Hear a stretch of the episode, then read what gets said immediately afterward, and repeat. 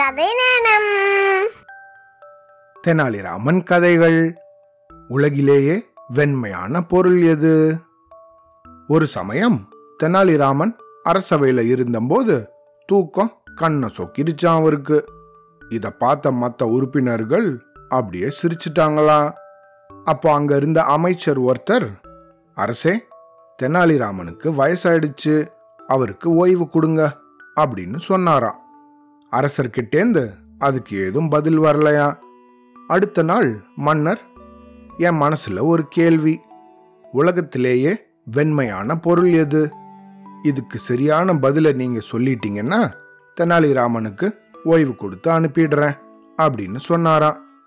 ஒரு அமைச்சர் சொன்னாராம் வெள்ளி நகை தான் உலகத்திலேயே வெண்மையானது. அரச குருவோ இல்லை மன்னா பால் தான் வெண்மையானது. அப்படின்னு சொன்னாராம். ஒரு சிலர் சம்பா மலர் தான் வெண்மையானது அப்படின்னு சொன்னாங்களாம். இன்னும் சிலரோ மல்லிகை பூ தான் வெண்மையா இருக்கும் அப்படின்னு சொன்னாங்களாம். ஒரு சிலரோ கிடையவே கிடையாது சுண்ணாம்பு தான் வெண்மையோ வெண்மை அப்படின்னு சொன்னாங்களாம். இந்த பதில்களை எல்லாம் கேட்ட அரசருக்கு திருப்தி ஏற்படவே இல்லையா தெனாலிராமனை பார்த்து இதுக்கு என்ன பதில்? அப்படின்னு கேட்டாராம். நாளைக்கு சொல்லவா? அப்படின்னு கேட்டாராம் தெனாலிராமன். மறுநாள் தெனாலிராமன் வெள்ளி நகை கொஞ்சம் பால் சம்பா மலர் மல்லிகைப்பூ சுண்ணாம்பு அப்படின்னு இது எல்லாத்தையும் வரவழிச்சாராம். அப்புறமா ஒரு பெரிய அறையில தரையில ஒரு விரிப்பு மேல இது எல்லாத்தையும் வச்சு கதவு மற்றும் ஜன்னல்கள் இதை எல்லாத்தையும் சாத்தி திரையிட்டாராம். வெளியில வந்து மன்னா இவங்க எல்லார்கிட்டையும் உள்ள போய் அவங்க அவங்க வெண்மைன்னு கருதும் பொருட்களை எடுத்துன்னு வர சொல்லுங்க அப்படின்னு சொன்னாராம். உடனே இந்த எல்லாரும் அந்த அறைக்குள்ள போனாங்களாம்.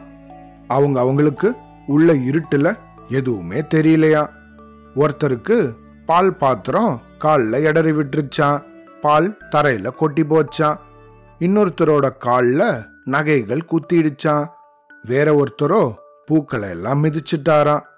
ஒருத்தர் பாத்திரத்துல இருந்த சுண்ணாம்பு மேல காலை வச்சு கால் ஃபுல்லா சுண்ணாம்பாயிடுச்சான். இந்த எல்லாரும் பதறி போய் ஒருத்தர் ஒருத்தர் அந்த அறையிலேயே இருட்டுல முட்டின்ட்டாங்களாம் அதே சமயம் தெனாலிராமன் அந்த அறையோட கதவுக்கு மேல இருந்த சின்ன ஜன்னல் ஒன்ன திறந்தாராம். இப்போ அந்த அறையில நல்லா ஒளி பரவிச்சான். அப்போ அங்க இருந்த பொருட்கள் எல்லாம் பளிச்சுன்னு தெரிஞ்சுதான். இந்த சமயம் மன்னர் கிருஷ்ணதேவராயர் உள்ள வந்தாராம். உடனே தெனாலிராமன் மன்னரை பார்த்து அரசே என்னோட பதில் என்னன்னு இப்போ உங்களுக்கு நல்லா புரிஞ்சிருக்குமே.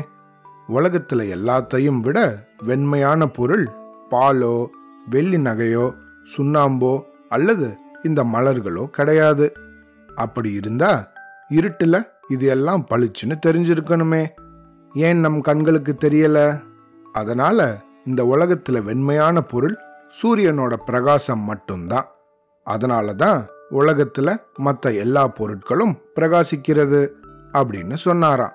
இதை கேட்ட அரசர் ரொம்ப மகிழ்ச்சி அடைஞ்சு தெனாலிராமனை கட்டி அணைச்சிண்டாரா அப்புறமா அங்க இருந்த எல்லாரையும் பார்த்த அரசர் தெனாலிராமன் நமக்கு ஏன் இவ்வளவு பிரியமானவரா இருக்கார்? அப்படிங்கிறது இப்போ உங்களுக்கு நல்லா தெரிஞ்சிருக்குமே அப்படின்னு கேட்டாராம். தெனாலிராமனுக்கு ஓய்வு கொடுத்து அனுப்புங்கள் அப்படின்னு யோசனை சொன்னவங்க எல்லாம் வாயடைச்சு போய் நின்னாங்களா? அவ்வளோதான்.